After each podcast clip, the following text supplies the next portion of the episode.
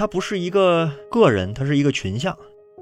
每个人自己的生活状态，其实这是只属于自己的，要么为名，要么为利。我们不太容易理解什么呢？我就做我自己。什么叫发自内心的热爱？发自内心的热爱，是说我干这件事儿没有任何额外的动机，知道一件事情就是他依然在用这种方式表达自己对世界的理解。大家好，欢迎收听由大观天下志制作播出的播客《东腔西调》，我是何必。今天我们请到的是中国政法大学社会学院的孟庆岩老师，和我们一起来聊一聊他的偶像。嗯，各位东腔西调的朋友，大家好，何必好，我是孟庆岩。那孟老师，这个咱们俩认识也这么久了，这个我知道您十年了吧？我们对十多年了，多年了。我知道您非常喜欢呃摇滚乐，那在摇滚乐里面呢，您又特别喜欢窦唯。对，窦唯近几年，甚至不是近几年了，可能说十年以来，这从得有十五六年了吧？对，就是这么长的时间里面，他的音乐风格跟他刚刚成名的时候的那种呃摇滚乐的形态有了巨大的差异，以至于还在听他的乐迷说，哎，窦唯可能成仙了，因为他最近的好几张专辑都是纯器乐啊，没有人声。就在前不久呢，他在一个播客里面连续和主持人对谈了四期聊音乐，以至于大家惊呼说：“哎，窦唯又开口说话了。”窦唯说人话了啊，说人话了。呃，在这里面有一期呃窦唯对谈的标题就非常有意思，叫我每一次的转变都是自然的。在这个意义上，我们去看您的偶像的这种转变，从早期狂放不羁的摇滚，到后来这么看起来非常仙儿的无人声音乐。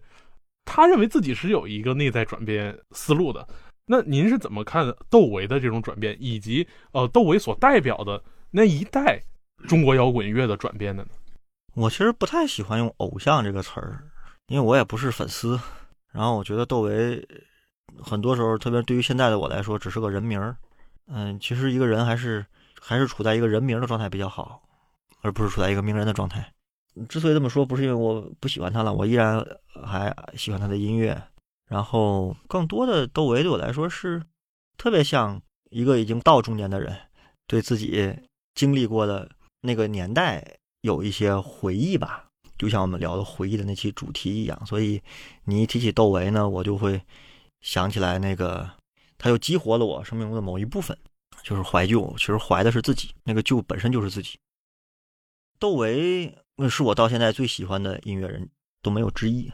最早接触窦唯是我上高一的时候，大概是两千零一年左右，二零零零年、零一年左右上高中接触窦唯。听的第一首歌呢，就叫《无地自容》，就是是窦唯还在担任黑豹乐队主唱的时候，呃，那首那盘专辑的名字就叫《无地自容》。那张专辑里面出了好多神曲，《无地自容》、《Don't Break My Heart》。别来纠缠我，还有其他的一些都在那张专辑里面。后来窦唯就离开了黑豹乐队，当然会有好多娱乐新闻说窦唯离开黑豹乐队是和王菲有关系，因为他们之间的一些复杂的私人关系。嗯，就是这个我们不聊，这个也不是我们想讨论的内容。就是说窦唯后来离开了黑豹乐队，自己呢成立了一个乐队叫做梦。就是九一年的时候，这张做梦乐队，这个做梦乐队呢，就创作了那首非常有名的歌，叫《希望之光》。这首歌收录在《摇滚北京》里面。窦唯做黑豹主唱的时候，他们所搞那张专辑，在香港推出之后，引来内地的疯狂的盗版，就是包括《Don't Break My Heart》呀，《无地自容》啊，《别去糟蹋》。用今天话说，流量特别大，传播很快。但是很快，九二年的时候，窦唯就离开了做梦乐队。九四年的时候。窦唯制作一张新专辑叫《黑梦》，这个《黑梦》的这个作品呢，他都基本是在做梦乐队的时候写的。这张专辑，我认为是我个人最喜欢窦唯的一张专辑。里面有一些歌，比方说《高级动物》，比方说《哦乖》，那个《哦乖》那歌词就是听妈妈的话什么。然后那个《高级动物》就是一大堆两个字的词，矛盾、虚伪，然后都窦唯自己配的乐。还有一首歌呢，叫《悲伤的梦》，我印象特别深。今天的人听高级动物那首歌，就觉得，哎，这居然还是歌，这居然还能流行，还能有这么大流量，因为它好像给你感觉不需要什么演唱上的技巧，就是一大堆二字名词并排的出来，它有一个独特的编曲。无聊、变态、冒险、好色、善良、博爱、诡辩、能说。然后最后呢，反复的吟唱那一句就是“幸福在哪里？幸福在哪里？”好像是这样，我已经有点记不清楚了。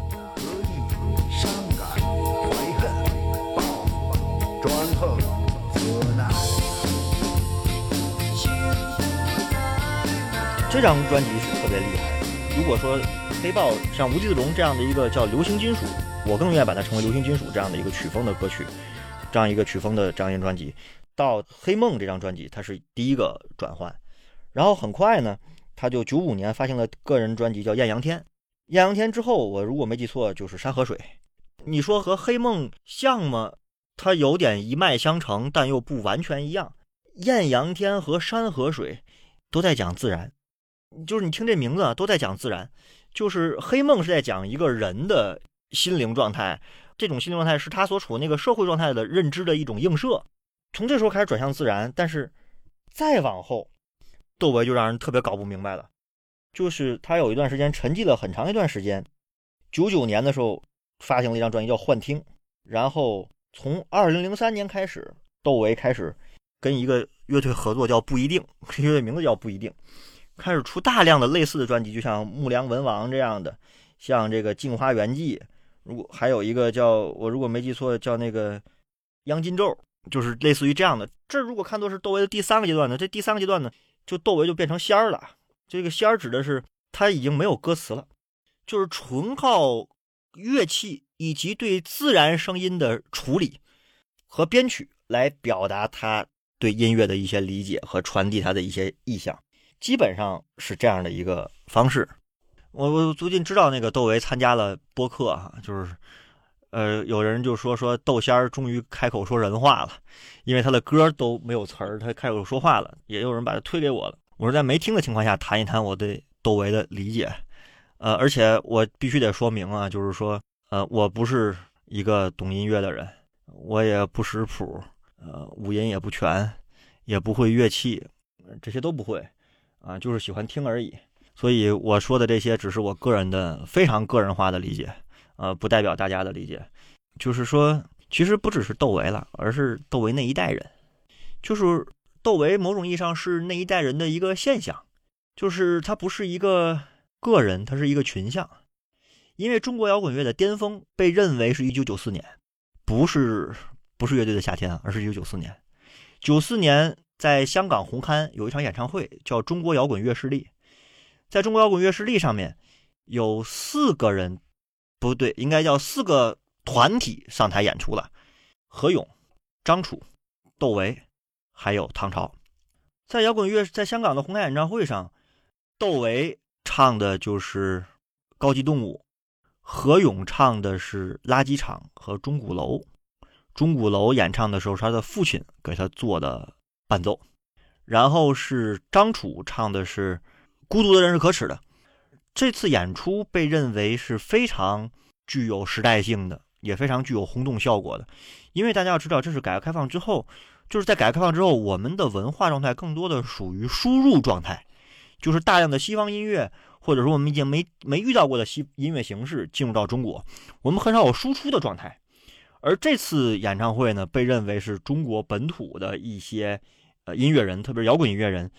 开始进行对外的输出，而且这个输出非常的成功，引起了轰动。一帮才华横溢的年轻的音乐家们，或者叫摇滚乐音乐人们开始走出来，然后呢，魔岩三杰就出现了。所谓的魔岩三杰呢，就是窦唯、张楚和何勇，就是都签约了魔魔岩嘛，然后他们是被一起的。然后，但是我们也看到一个现象啊，就是说这个事儿很快就结束了。就是九四红磡演唱会之后，仨人都不怎么出专辑了，或者说不怎么出，这话不准确，应该说不怎么出流传度很广的专辑了。大家这三个人越来越小众化，包括唐朝也越来越小众化。其实我想，如果说我们这期聊窦唯呢，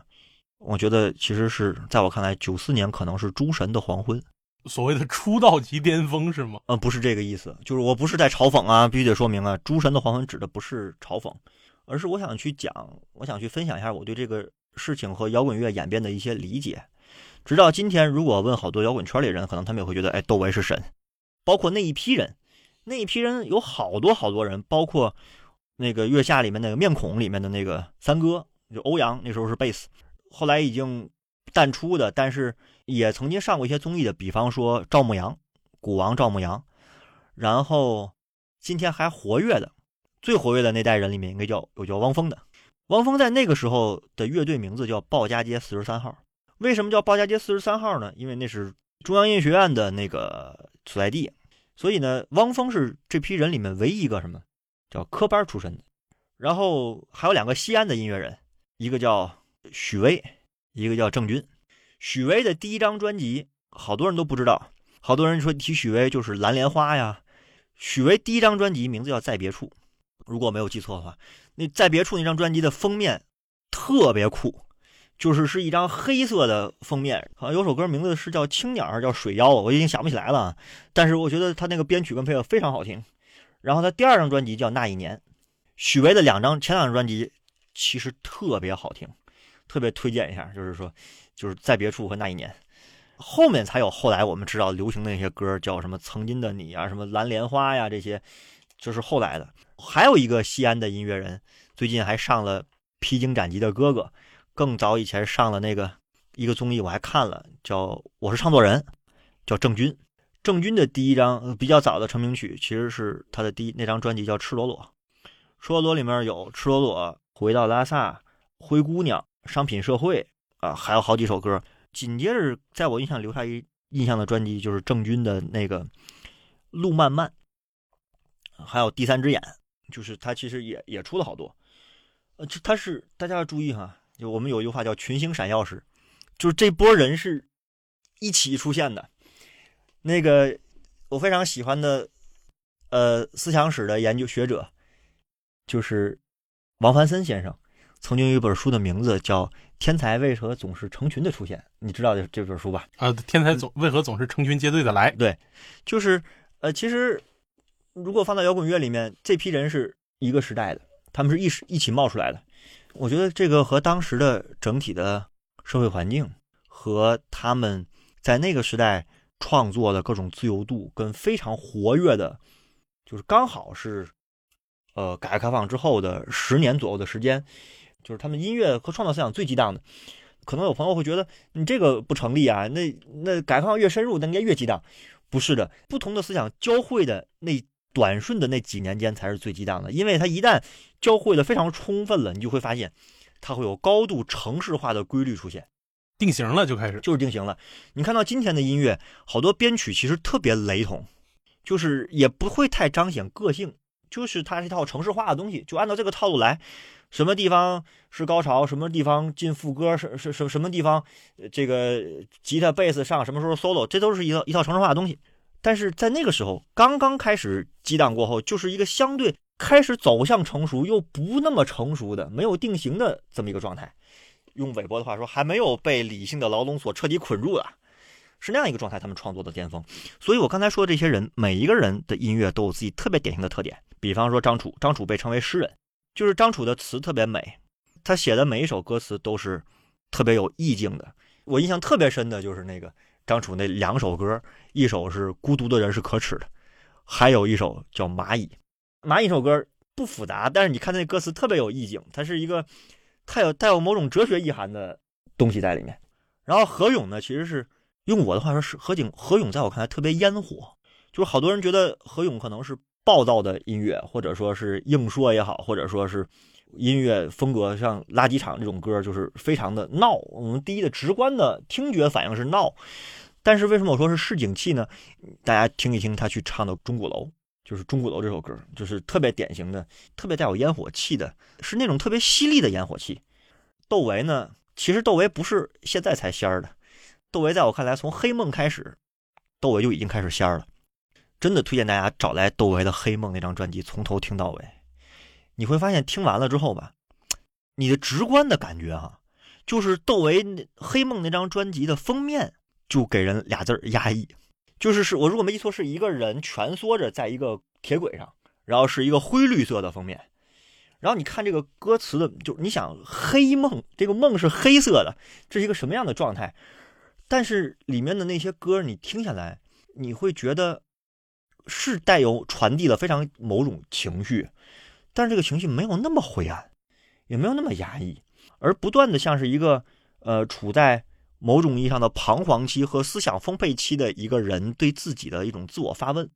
就是人到底是什么样的一种动物？人所处的这个社会到底是一个什么样的社会？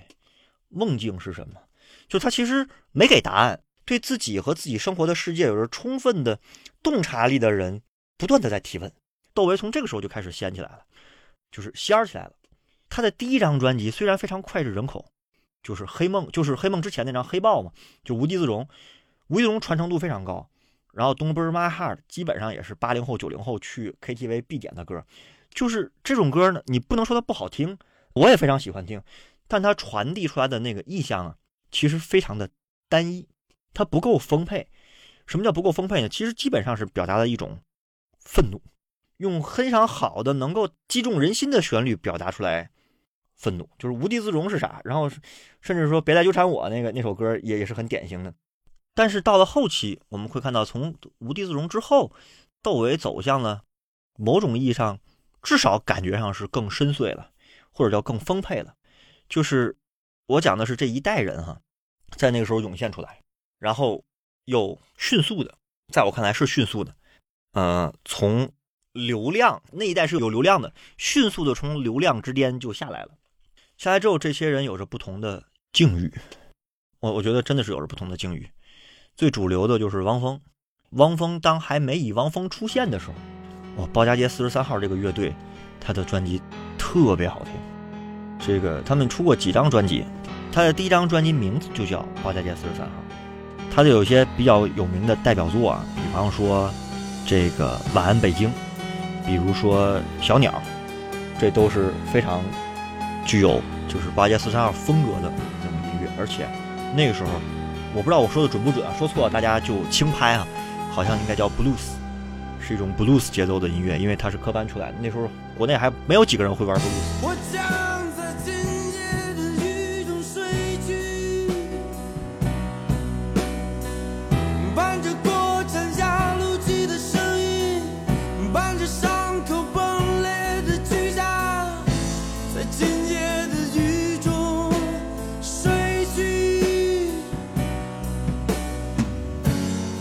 但是后来。汪峰单飞之后呢，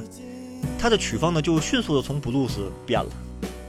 永远在迷茫，永远在有力量。就是后来有人专门做了一个很有意思的统计，就是说我也不知道真假，就是说汪峰的歌词里面出现的高频词的词汇，什么迷茫啊、彷徨啊、希望啊、力量啊，就都是这种词来回转悠。然后后来汪峰的歌呢，如果大家去听哈，你会发现。它的旋律高度的一致，就是旋律的编排其实高度的一致。但汪峰很刻苦，就是是那一代音乐人里面可能是最刻苦的一个。不恰当的比喻哈，他其实是以入世的方式来入世，那么就是写更流行的、更容容易被大众和听众所喜闻乐见的曲风去来编辑，能够留在人心里传唱的歌曲。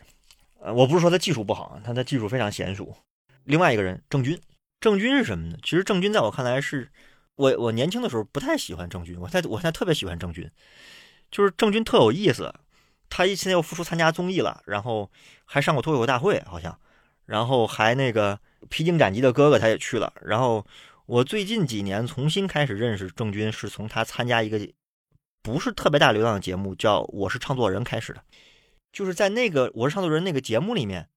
他跟一般的音乐音乐竞演类节目不太一样，他要求你唱新歌，不让你唱老歌，所以郑钧就唱了好多首他自己新写的歌。我印象比较深的有像《低空飞行》，有像那个《Happy Ending》，大家都好吗？就是他这几首歌给我留下特别深刻的印象。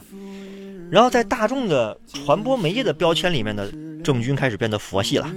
啊，他喜欢打坐。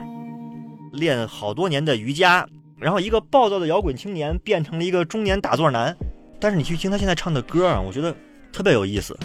就是他写出了，就是一个人有点类似于洗尽铅华之后，对世事的洞察，或者对世界的理解。这都不是装的，他是他是真有那个理解的沉淀在里面，所以特别推荐郑钧有几首歌，就是在他那个唱作人里面，我第一次听到像《青春的葬礼》啊，像那个《低空飞行》啊，啊等等等等，还有那个《温暖成河》啊，就还有《艾玛霍》这些歌，就是他跟以前的曲风特别不一样，他唱出了一种，就是唱出一种中年人的散淡，但这个散淡呢？又不是那种躺平，就是他是说我要经历了这些事儿呢，我要有一些传出来那个意象，就是我对这个世界呢看的比较淡然，也比较自在，头脑比较清醒，也知道自己要干什么，所以他是一种出世的状态来入世的，他没有说脱彻底脱离大众，他还是要进来的。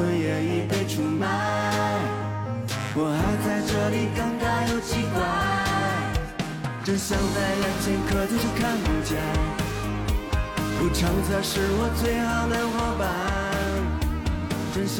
那如果跟这两个人相比，另外有有几个人就非常有意思了。一个是窦唯，毫无疑问。我们最后再聊窦唯。还有一个人是高旗，就是高旗是那一代里的特别重要的音乐人。他最早的音乐的乐队叫超载，可能好多朋友没听过超载乐队，但如果大家去找找超载乐队的歌，你会发现。高旗是一个唱功极好的人，特别特别好，就是他的高音是我觉得是非常惊艳人的，给我留下印象最深的一首歌叫《梦缠绕的时候》，特别牛。然后他后来出一张专辑叫《魔幻蓝天》，好像是叫《魔幻蓝天》，就是里面好多歌就是非常打动人。但是高旗现在已经不唱了，高旗现在好像是在做什么呢？好像是在做那个一个中国摇滚乐的一个纪录片，他转向幕后了。就是他是这是另外一种选择，就是我我不唱了，我进入幕后了。然后呢，就是窦唯，好多人说窦唯成仙了，嗯，因为他的歌越来越难懂了，他的歌已经没有人声了，呃，已经没有歌词了，而且还就此有人讲窦唯的生活状态，现在彻底一北京大爷的样子。对，不修边幅啊，然后梳个道士头啊，又去吃碗面呀，这哩邋遢就出来了。我记得可能看到有公众号讲什么什么他落魄了什么的。我我觉我觉得窦唯是这样的，每个人自己的生活状态，其实这是只属于自己的。就是啥意思呢？呃，我们通常理解别人，理解不认识人，理解跟自己比较远的人，我们的理解方式是什么？要么为名，要么为利，对吧？就是名利场嘛。但是我们理解自己比较远的公众人物的时候，我们不太容易理解什么呢？我就做我自己。就是包括淡出视野，我就做小众音乐，我就只为那个几个，可能每张专辑就这几，就就这点销量，就这些人愿意听，我就只为他们做。我们有时候会觉得，你销量大不是好事吗？我们理解不了为什么有些音乐人就专门愿意做销量小的音乐。其实这是一种生活方式，这是对自己和这个世界关系的一种判定。所以在窦唯的世界里，我觉得他是充盈的，这是第一个。所以我就是说。人有时候是一样的，就是说，现在社会有种心态，就是只有我最惨，别人都比我过得好。为什么你会有这种状态？因为有时候你觉得内卷呀、压力大呀，你觉得生活不易啊、世事无常啊，你会觉得别人都好。你怎么了解别人呢？你看别人发朋友圈多好多好，又晒美食了，又晒旅游了，又晒这个好玩的事了。哎呀，不如意事常八九，可与人言无二三。一个人要是天天把不如意事写在朋友圈里，那这人不成了祥林嫂了，怨妇人格。我们会形成一种状态，说，哎，好像我过得最惨。其实没有谁真正了解他人的生活状态，自己的生活是最对自己负责的。在这个意义上，或者说自己的负生活是为自己的，在这个意义上，我觉得窦唯是一个非常真实的、非常自我的人。这种自我，我觉得是可贵的。就是说，我不在乎别人怎么说我，我做的事儿是我想做的，是我愿意的，还能有一定的收入，这事儿就 OK 了。大家想想，如果我做的事情是能够给我带来一定的生活生计需求的，又是我热爱的，这还有比这更幸福的事儿吗？当然，我们排除了更大的名利这个动力之外，嗯，我觉得正是因为窦唯的这样的存在呢，我觉得才有这个社会的温暖的地方，不然就是冰冷冷的。水泥森林和名利场，然后从他的音乐上来说呢，其实我也觉得我不太能够理解他现在的音乐，它有些音乐我我我也不太能听得懂，但是我讲的是什么呢？我们理解音乐，有的时候啊是从听歌词开始的，特别是如果你不理解乐理知识的话，我们是听歌词，它在歌词在讲什么，在传递什么。但是如果我们想一想，如果我们把歌词拿掉，音乐的旋律和编曲本身能不能够传递意象？其实是能的，因为语言是一种符号，这个编曲所发出来这种声音和旋律也是一种符号。交响乐是没有歌词的，对吧？但是交响乐不同的协奏曲、不同的交响乐的乐章，它表达的意象就是不一样的，甚至不同国家所呈现出来的那种音乐的气象也是不一样的。就是在这个意义上，现代人或者我们很多时候听歌习惯了听歌词，但是我们却忘了，就是还有传达意象的其他方式。我觉得窦唯在努力的，不叫努力的在很自然的，他觉得他可以传达这个意象。我我虽然听不懂啊，或者说我不敢说我听懂了，但是如果大家去听一听，就是像《央金咒》啊，像《木良文王》啊这样的窦唯的无歌词的音乐，你可能会发现，他这个音乐和这个专辑的名字特别匹配。就是我无法用理性的语言描述出来在哪儿匹配，但你一听他这个旋律，你就发现好像就是这个意象。所以我以前写论文的时候就经常听《央金咒》，就是是那种，就是有很大的。压迫感和 deadline 即将来临的这种状态，就是是是是这样的，就是说我们不太习惯在流行音乐和摇滚乐的世界里面，我们有时候不太容易去理解，呃，非歌词的部分。但是我觉得窦唯其实在做一个尝试，实际上这种尝试也不是他一个人在做，好多艺人喜欢干这种。嗯，我举个例子啊，西方有种音乐类型，就是摇滚乐类型叫工业风。或者准不准确我也不知道哈，就是或者叫哥特，也有叫哥特风的，也有也有工业风，主要以德国为主，特别是像哥特风这种，就是以德国的这种，我们一想德国就是厚重的那种历史，带有庄严肃穆、神圣的那种那种那种音乐，他们的编曲是严丝合缝的，就是你听他那个编曲就像就是一个特别有棱角的一个一个物体一样。在中国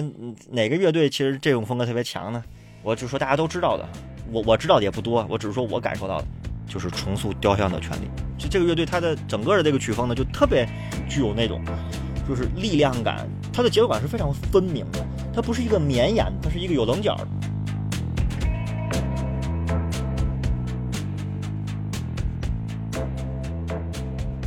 窦唯其实是在。诸多人里面，他做的比较极端的一个，也是一个比较极致的一个。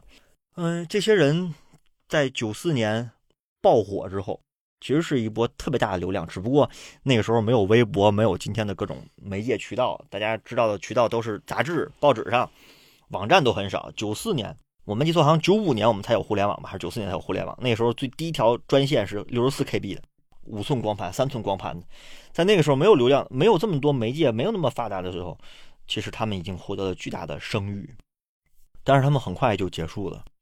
呃，所以我把它称为“诸神的黄昏”。你说出道即巅峰，我不同意这个词，我觉得这个太贬低，就是我心里的，就是青少年时代的这个偶像了。为什么会出现这种“诸神的黄昏”呢？其实我觉得是跟整个社会节奏，不是结构，是跟社会节奏的变化有关系。就是什么是社会节奏的变化？就是整个社会的节奏在加快，我们天然的在现实生活里觉得时间变快了，时间变快了是因为 地球转得快了吗？显然不是，是什么？是我们随着整个技术的，如果把技术看作是今天生活的底座的话，我们会把我们今天的这个作为底座的这个技术在加速我们的生活。我们不喜欢看报纸了，我们喜欢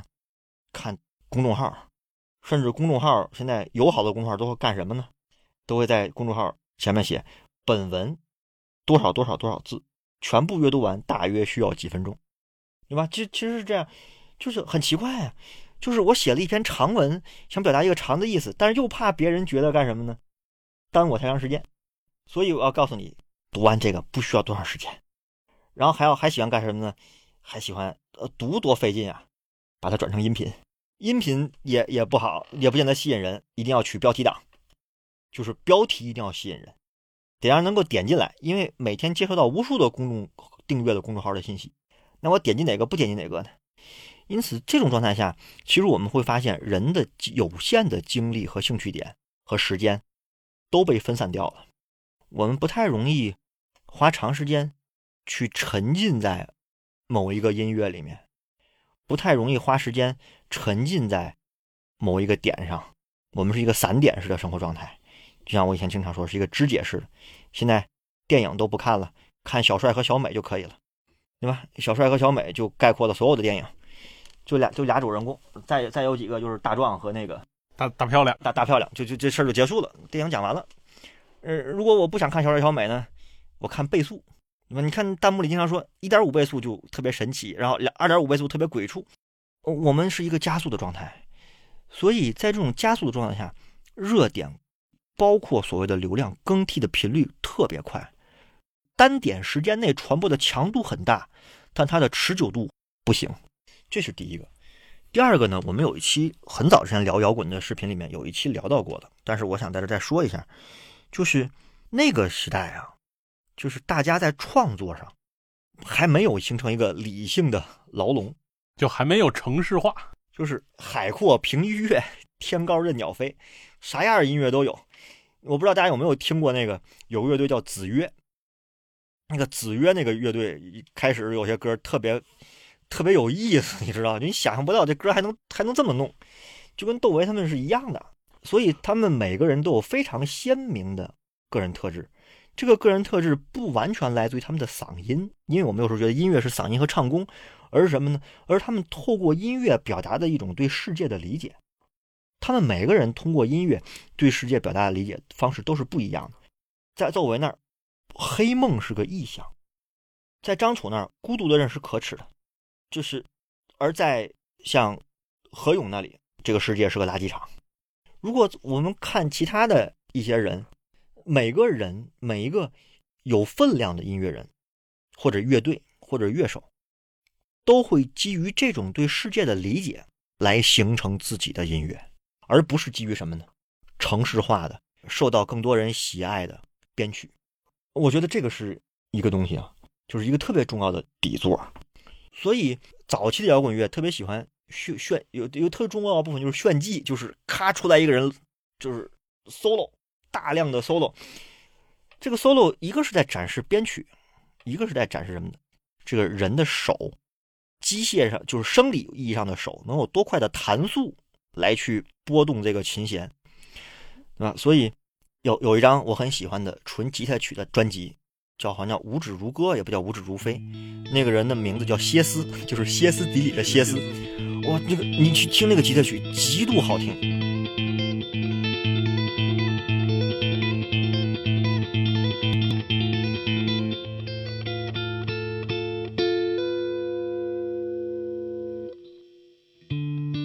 那个那个那个极度好听，就是他一方面是展示自己的技术。就是我身体的极限，另一方面是展示我通过音乐表达出来的我对世界的理解。你以前也跟我聊过，就是当合成器或者是效果器这样的东西开始大量的使用，包括电子乐，就是电就是通过电脑程序来编曲，我们会发现一个事情，就是说这个乐手在生物意义上，我我不是说人人声啊，就是这个嗓音，而是说我在弹奏上已经不太有我弹不出来的东西了，而不是说手来弹，我手即便弹不出来，我可以通过合成器和效果器把它。把它编出来，我一样可以发出这个声音来。这个东西按道理哈，应该是扩展人的想象力才对，对吧？因为我可以实现好多我在生理意义上实现不了的东西。但是有没有大家注意到这是个悖论？就是你这个东西越发达，人的想象力越匮乏。就是我越尝试这种机械里发不出来的声音，我可以把它实现了，我的想象力反而越被这个东西匮乏。就是这是一个非常有意思的悖论，就是说，呃，我觉得比较准确的或者比较呃形象的应验了马克思韦伯讲的，就是理性的铁屋。就是在我看来，后来的音乐人，我不说他们不好，我有非常喜欢的后来音乐人的乐队，比方说，我觉得新裤子挺有意思的；，比方说，我觉得那个反光镜，我以前也也也有一段时间非常喜欢。呃，但是总体上说，在创造性上，在表达对世界的理解这个角度上说，我觉得再没有人超过那一代人，就是窦唯、张楚他们，没有乐手超过这一代人。当然也包括郑钧，他们是同一辈人啊，所以我才会说这是诸神的黄昏，不是说他们退步了，也不是说批评他们出道即巅峰，是因为他们在一个具体的历史时空里面非常恰当的，或者是在我看来完美的，用自己最喜爱和热爱的方式表达了自己对世界的理解，而后来的很多的时候是职业的，是职业化的，而现代人特点是职业和人生是区分的，对吧？所以。我通过音乐设立我自己的人设和曲风，来赢取更多的观众和喜好，让这个作品卖得更多就 OK 了。至于说他表达不表达我自己，这事儿可能不是一个必选项，所以我才说，啊，虽然我现在我依然喜欢听窦唯的专辑，他窦唯出的专辑我依然会去买，会下载下来听，不管是数字的还是黑胶的，呃，但是我也不能保证每一首专辑里面，嗯，他传递出来的意象我都能理解，但这不重要。但我知道一件事情，就是他依然在用这种方式表达自己对世界的理解。我觉得这是这个社会弥足珍贵的。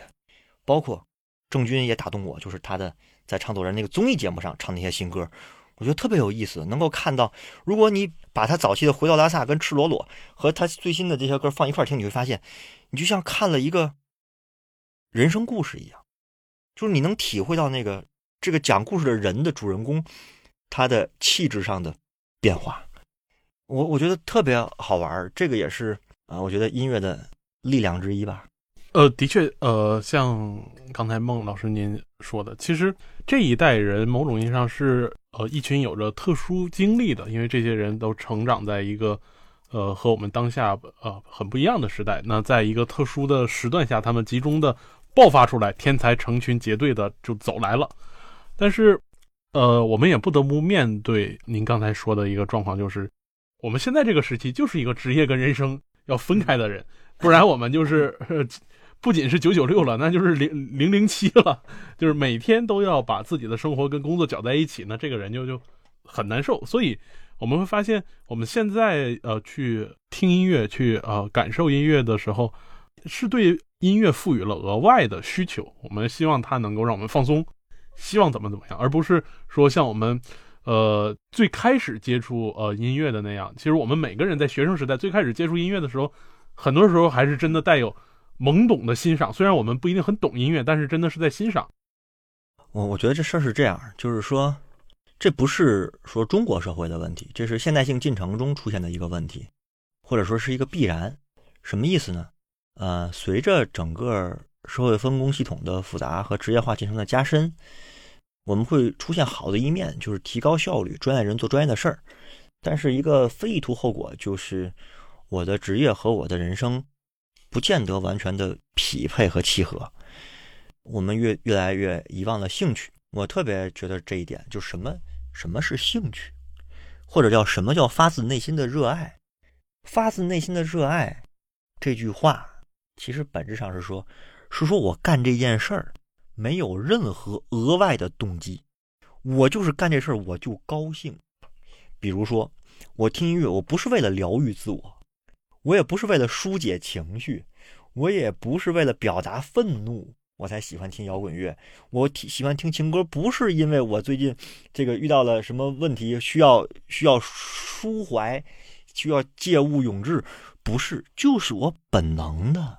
沉浸在这里面。我喜欢健身，不是因为我要锻炼身体，是因为我一天不练我难受，对吧？就是是我在过程中我获我确实从身体感觉上感受到了多巴胺。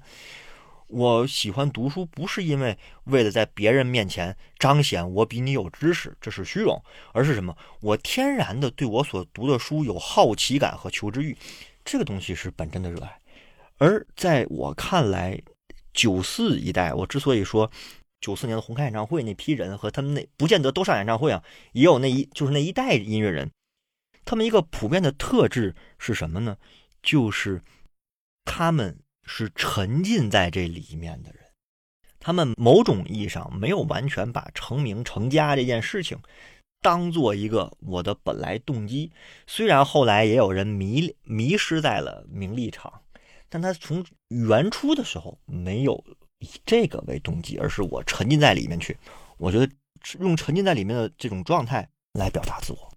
来表达对世界的理解，我觉得这个是特别可贵的。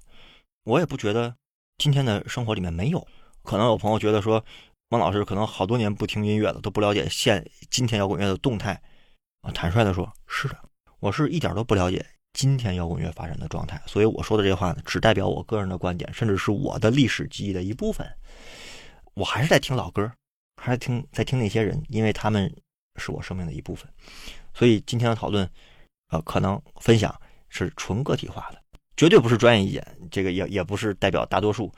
我只是说那代人为什么在我们这批人心里面可能留下了很多的印记，以及我喜欢他的点在哪儿，就是他可以用自己热爱的东西，可以用自己热爱的方式，表达自己对世界真实的理解。如果是这样的人生是很幸福的。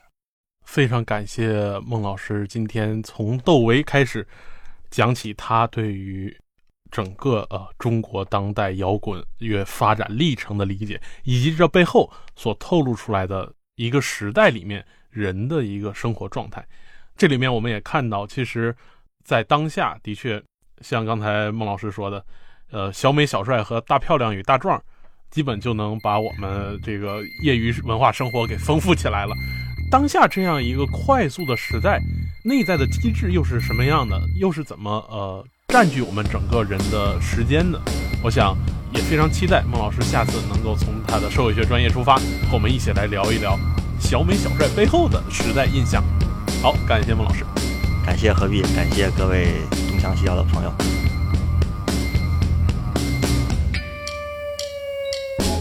矛盾、虚伪、贪婪、欺骗、幻想、迷惑、简单、善变、好强、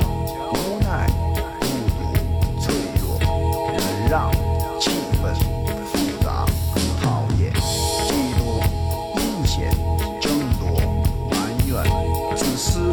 无聊变态。